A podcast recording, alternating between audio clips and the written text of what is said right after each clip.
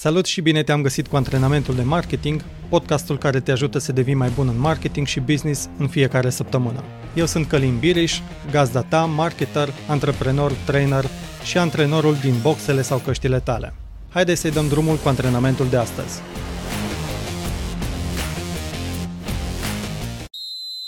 Până îți faci încălzirea, vreau să vorbim puțin despre frecvență. Tu cât de des mergi să urmărești din tribune competiții sportive? Mergi doar la meciuri de fotbal, basket sau mergi la mai multe tipuri de sporturi? În ce momente din an te duci la meciuri sau cu ce ocazii? Răspunsul tău la aceste întrebări te poate încadra într-o categorie de fani activi, sporadici sau chiar neinteresați. Statisticile de frecvență de participare la meciuri și înțelegerea comportamentului de consum al fanilor pot ajuta marketerii din sport să știe cum să-și dozeze în mod potrivit bugetele de promovare și ce campanii să facă. Am fost surprins să aflu din cartea How Brands Grow de Byron Sharp că cei mai mulți clienți de suc Coca-Cola din UK cumpără de maximum 3 ori pe an. Nu mă așteptam la acest lucru. În mintea mea asociam clientul acestei băuturi răcoritoare ca fiind unul care cumpără cel puțin lunar. Probabil pentru că eu cunosc persoane care fie nu consumă Coca-Cola în mod frecvent, fie nu pot trăi fără acest suc în casă. Conform studiului din UK din 2005 menționat în carte, procentul clienților fideli care cumpără mai des de 10 ori pe an această băutură reprezintă un procent mai mic decât totalul celorlalți clienți.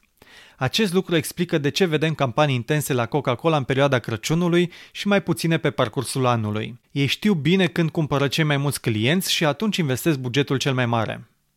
Datorită reclamelor au construit acel comportament de consum al sucului în timpul mesei când toată familia sărbătorește și se folosește de acest motiv de achiziție pentru a face promovare. Alte băuturi precum apa plată îmbuteliată, băuturi energizante sau băuturile alcoolice au clienți cu comportament de consum diferit, iar marketerii își adaptează campaniile de promovare în funcție de acesta. În acest antrenament vreau să te concentrezi asupra planului de campanii de marketing și promovare dintr-un an. Acesta este important să fie adaptat comportamentului clienților tăi, în așa fel încât să dozeze eforturile și bugetele în mod corespunzător. Făcând exercițiile din acest antrenament, îți vei clarifica acțiunile pentru un an de zile, încât să te concentrezi mai apoi pe implementare. Înainte să începem antrenamentul, vreau să facem distinția dintre promovare la raft și promovare media. Atunci când mergi într-un supermarket să cumperi un vin, te duci la raionul corespunzător și alegi de pe raft produsul dorit în funcție de criteriile tale de gust, preț, brand, ocazie și așa mai departe. Practic, tu ai o nevoie și te duci țintit la punctul de vânzare de unde alegi un produs. Companiile care vând vinuri au posibilitatea de a se promova la raft prin oferte, concursuri, ambalaje speciale sau alte acțiuni pentru a ieși în evidență și a-ți capta atenția. Această promovare se face exact în locul unde cererea se întâlnește cu oferta. Similar se întâmplă și în online în rezultatele la căutări. Când un client caută pe Google să cumpere un vin, este ca și cum ar fi la raft.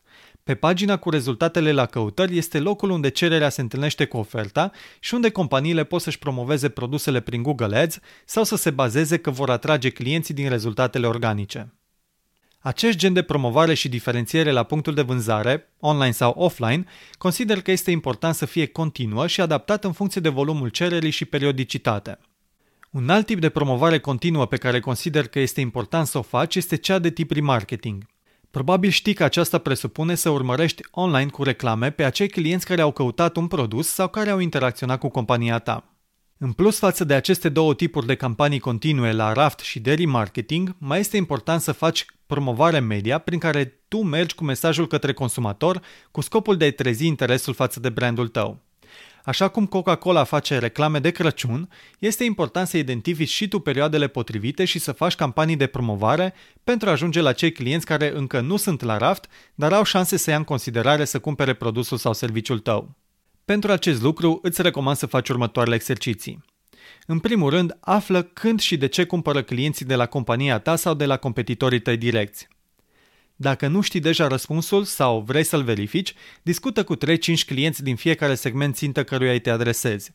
Dacă răspunsurile nu sunt omogene, s-ar putea să fie mai multe situații de achiziție și poate este important să faci o cercetare mai amplă pe un număr mai mare de clienți.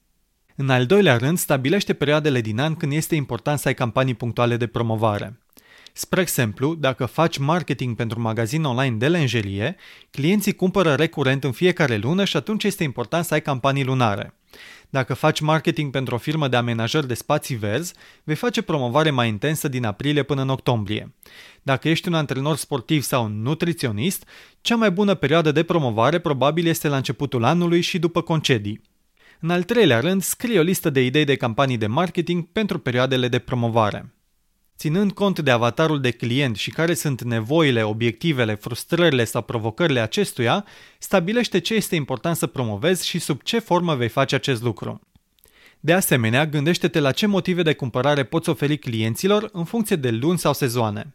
Spre exemplu, în ianuarie poți face campanii pe tema începutului de an. În februarie poți promova orice ține de relații sau iubire. În martie sunt populare campaniile adresate femeilor sau cele de început de primăvară. Cu toate acestea, dacă vrei să ai campanii remarcabile, atunci îți recomand să ieși din aceste tipare și să gândești concepte inedite și unice. Iar în al patrulea rând, stabilește bugetul de marketing și promovare pe care îl vei dedica promovării continue la punctul de vânzare și prin remarketing, cât și campaniilor punctuale. Bugetul îl poți seta în funcție de cerere, în funcție de oportunitate și de obiective. Acest antrenament face parte din planificarea anuală de marketing, care te ajută să ai claritate în acțiuni. Dacă ai făcut și celelalte antrenamente de analiză și planificare, îți va fi mai ușor să găsești idei de campanii și să stabilești bugetul. Nu mai sta pe gânduri. Notează acum perioadele oportune pentru promovare și scrie lista de idei de campanii punctuale și continue pe care le vei face.